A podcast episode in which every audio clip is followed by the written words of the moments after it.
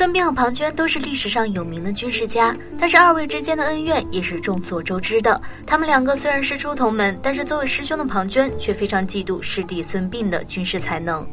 也正是因为嫉妒心的驱使，使得他用计谋害了孙膑，使得孙膑的膝盖骨被削去。可即使是这样，身陷备受摧残的情况下，孙膑最后还是忍辱负重的运用他的才智，将他所受的伤害加倍的还给了庞涓。最终，庞涓自杀身亡。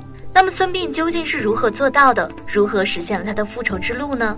孙膑和庞涓都是鬼谷子的弟子，他们在同一师门学习。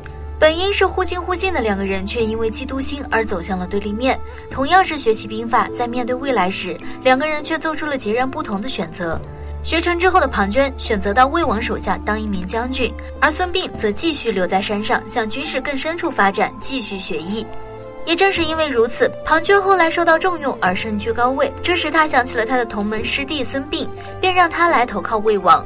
这本是皆大欢喜的事情，却不料在交谈之中，庞涓发现孙膑的军事才能已经远远的超过了自己。由于他害怕孙膑得到比自己更大的重用而威胁自己的地位，于是他便设计去陷害孙膑。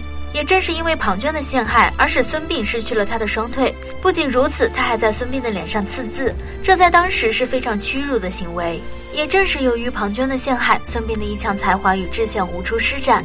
但幸运的是，在得知这一切都是师兄的阴谋之后，孙膑便趁着齐国使节来访的机会，借由齐国使节成功到达了齐国。来到齐国的孙膑努力的施展自己的军事才华，并且最终被田忌所赏识。也正是因为田忌的赏识和他自身的杰出军事才能，孙膑最终受到了齐王的推崇，甚至成为了齐王的老师，其地位可见一斑。